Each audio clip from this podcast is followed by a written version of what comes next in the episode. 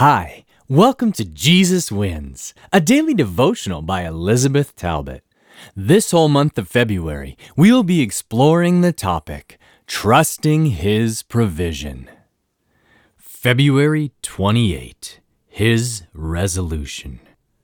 The Word of God kept on spreading, and the number of the disciples continued to increase greatly in Jerusalem. Acts 6, verse 7. I am keenly aware of the need to understand the cultural anthropology and sociology reflected in the Bible.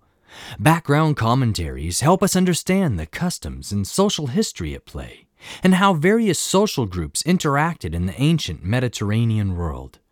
For example, in the New Testament, we see that during the infancy of the Christian church, there are relational problems among groups, and how God provided timely resolutions.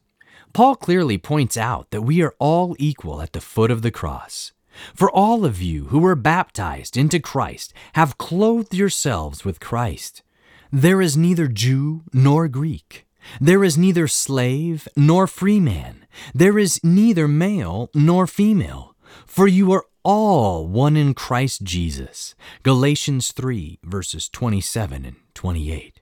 It seems so clear, yet Luke, who was Paul's traveling companion, reports in the book of Acts that the apostles had to deal with claims of discrimination at the very start of the believing fellowship.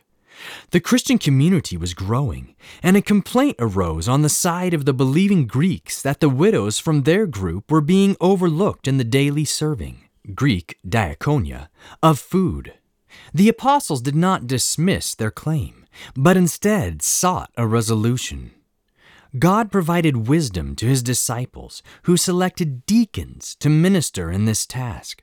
The first deacons were filled with the Spirit, and they were of Hellenistic, Greek, background, which meant that God provided leaders with whom the complaining group could identify.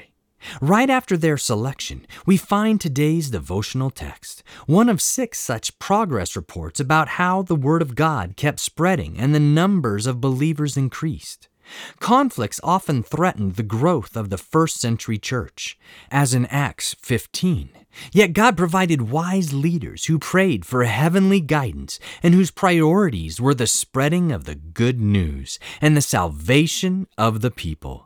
Let's pray for our leaders and communities that no conflict may have the power to hinder the proclamation of the gospel.